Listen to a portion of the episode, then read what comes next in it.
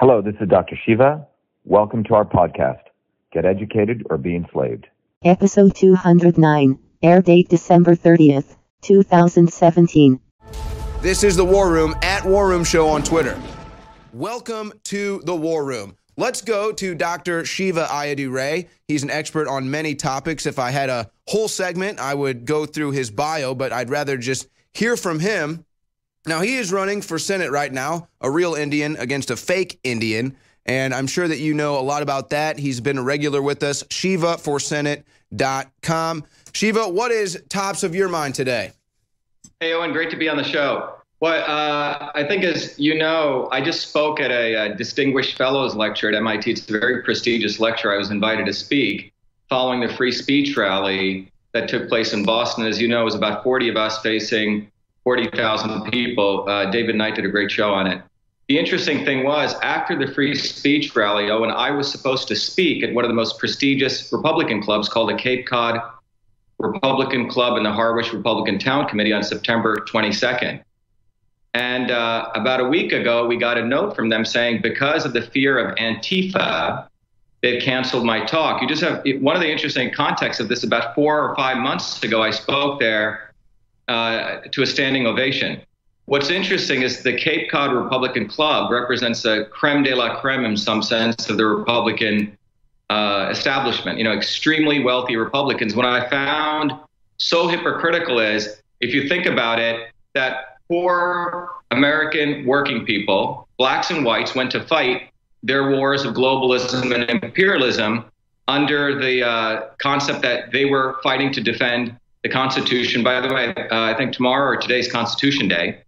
And, you know, all the wealthy imperialist globalists always support those kinds of war. And yet, in their own neighborhoods, uh, when someone like me is coming to speak, when I've spoken there before, um, they don't have the spine. They're all cowards to continue with the talk. And that was supposed to take place on September 22nd. So I find it fascinating, uh, Owen, that um, all of us should stop listening to any of these establishment Republicans and Democrats. You know, when it's July 4th, you know, they love to play God Bless America when it's convenient for them. But they have actually no spine in standing up for one of the most important uh, foundations of the uh, Constitution, which is the First Amendment. So that's one of the things that's going on, Owen. But our campaign's picking up really strong. Our message is hitting really hard. Uh, Dirty Diehl and his cohorts recently were exposed. Uh, one of his main cohorts of being a lobbyist for the Saudi government. That just came out in the Boston Herald uh, yesterday. And essentially, wow, they put that in the Boston Herald. It came out of the Boston Herald. It was an investigative reporter who broke the story. So now they're trying to do damage control. But essentially, uh, this woman, Holly Robichaud, works for the Herald. And, you know, as you know, there's been a collusion between her and Howie Carr to make sure a Diehl always gets out there to keep me out. And uh, uh, I think the story was going to come out, so the Herald proactively broke it so they probably wouldn't have egg on their face. But essentially, she was a paid lobbyist for the Saudi government to support a bill which would, or to oppose a bill where, you know, 9/11 victims could essentially sue the Saudi government, foreign governments. So yeah, and perhaps, yeah, perhaps also they think if they get this story out soon enough, it won't impact the election if they can kind of bury it by the time the election rolls around. But but this is this is nothing new to you. You haven't gotten any help. You you haven't gotten any help from the establishment Republicans, from the GOP in Massachusetts, really from much local media. Pretty much, it's just straight grassroots and message for you. Yeah, I mean, our entire campaign uh, is basically focused on a couple of core principles, which I think every American cherishes, which is the founders of this country who were blacksmiths, everyday people. You know, Washington was a surveyor. Uh, you go down the list inventors, architects, everyday working people. The notion of this country was that we would have a government by the people, for the people, not run by career politicians and that there would be nothing in between us and our creator so we could you know achieve the infinite possibilities of the american dream what has occurred now uh, i think steve bannon's interview on uh, 60 minutes was great where he essentially said it's a political class of all flavors all different types of swamp creatures who exist essentially for their own self-existence and our message is hitting so well owen we had you know uh, uh an event here at our place we had hundreds of people show up wanting to help us organize on the ground. So, as you said, it's a grassroots campaign. Uh, we don't have PACs set up to support us. We're not part of the establishment, Democrats or Republicans. But one of the key messages that's hitting, that's unifying, be it left or right or conservative or Republican, Owen, is the notion of true free speech. Not just free speech, but truthful free speech, meaning you don't do fake news. If you write, you know, li- uh, libelous slander stuff, you can get sued. But the ability that, you know, the fact that we stood up on August 19th for the Constitution, I think that made us heroes in the eyes of many, many people in Massachusetts. The other piece is health and food.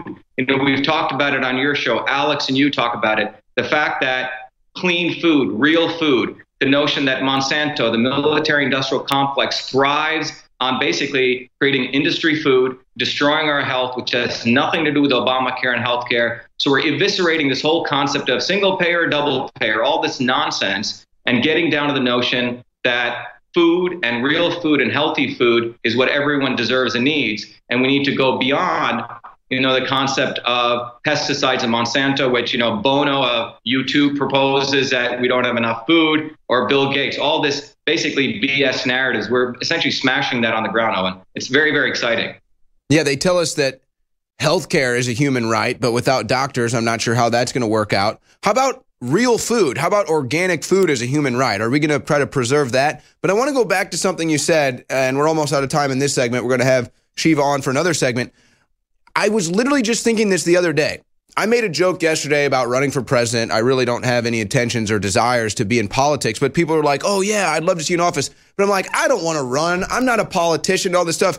And it, and it takes me down this train of thought. What is a politician? Since when is politician a career? Since when is politician even a job? Since when you since when is it you can't be in office unless you've already been in office? Since when did we go down this path that's not how this country was designed. That's what you were alluding to.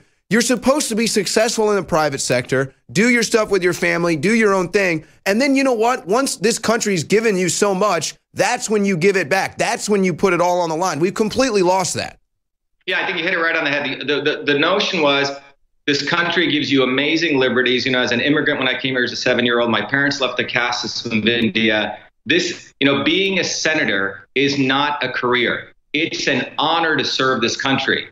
You're supposed to learn, develop skills, and contribute those skills. Politicians don't know nothing about software. They know nothing about 3D printing. They know nothing about artificial intelligence. None of them know probably the difference between an inline six and a V8 engine. I mean, these guys know nothing. Yet they're getting involved in politics to tell working people, scientists, engineers, you know, uh, people actually create stuff, how the law should be. We need to get rid of every career politician for the future of America, period. And that is it. And the litmus test will be in 2018 can we make Congress great again? Shiva for ShivaForSenate.com, Infowars.com. We'll be right back.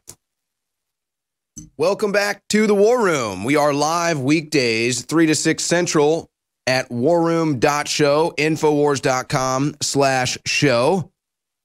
You can find all of our content at warroom.show. On Twitter, you can follow us at War Room Show. We do polls on that. We had a poll yesterday. We'll get an update on that. Let's get back to Dr. Shiva. Now, Dr. Shiva is the official inventor of email. In fact, I know that he just celebrated his anniversary for inventing uh, email, so we congratulate him on that. So he knows a little bit about technology, and I want to get into microchipping people and the iPhone, the new iPhone, with him in this segment. Let's start with microchipping people. You know, this is something that I am opposed to personally. If someone else wants to go out there and microchip themselves, I suppose they have the right to do that. But this is something that just scares me to death, uh, Dr. Shiva. What are your thoughts on humans being microchipped? Well, here's the thing, Owen. You know, when these new technologies come, um, the first thing we have to understand is most of the uh, people in Congress or senators have no idea the implications of these technologies because they've never uh, worked with them, uh, they don't know the implications of how it affects many other subsystems. Um, so they are in it uh, based on where their money comes from. Okay, so that's the first thing we got to understand. So the policies that are going to be created, be it microchipping, 3D printing, all the technologies we can talk about, um, and the policies around that are being designed by people completely ignorant of the implications of this technology. When you talk about email, for example, just as a side note, you know, in 1978 80, the uh, people in Congress who were ignorant about software thought it was sheet music. They didn't allow software patents until uh, 1994. So a lot of inventors got screwed. So, in the same way, people can get really, really abused uh, with these kinds of new technologies if the people in Congress do not understand the implications of them. And furthermore, they're being advised by people, many who are part of the military industrial academic complex, right? They profit from it because it's pay to play science, because many of these politicians get their take from, from other academics. So that's the context we got to see when microchipping comes out. You'll see a lot of people saying it's no issues, don't worry about it, it's safe, etc. And I think what we need to do for when new technologies come there has to be a methodology where we, the people, can participate openly and discuss it. And the politicians, it's not them making discussions based on where the lobbying money and PAC money comes from.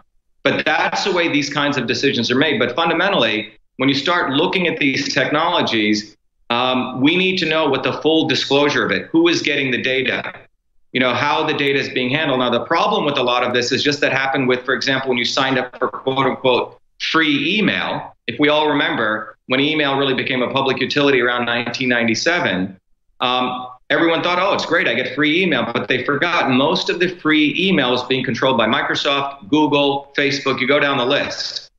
And every email that we transact is owned by them. So the issue is most of the microchipping, it's not like the a public entity owns it where we can have some say in it. It's actually going to be owned by large private companies who will then lobby with you know uh, congressional people to own these technologies. But at a fundamental level, when you start doing these kinds of technologies, you can start putting in what are called open backroom doors.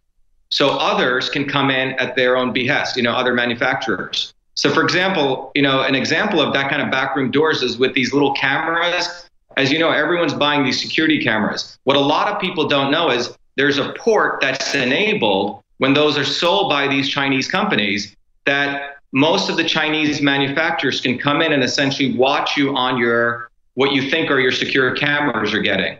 So the real issue is the back doors that will be set up on these microchips and who owns access to those back doors and what are the laws and the legalities if someone does that. You know, in the old postal service system, if I sent you an email, oh, and if someone intervened, there's a 20 year a uh, federal prison sentence for someone intervening. We need to start putting in policies that are thinking way ahead to protect the privacy of people. Well, most senators, as you said, will have no clue what you're even talking about with this issue.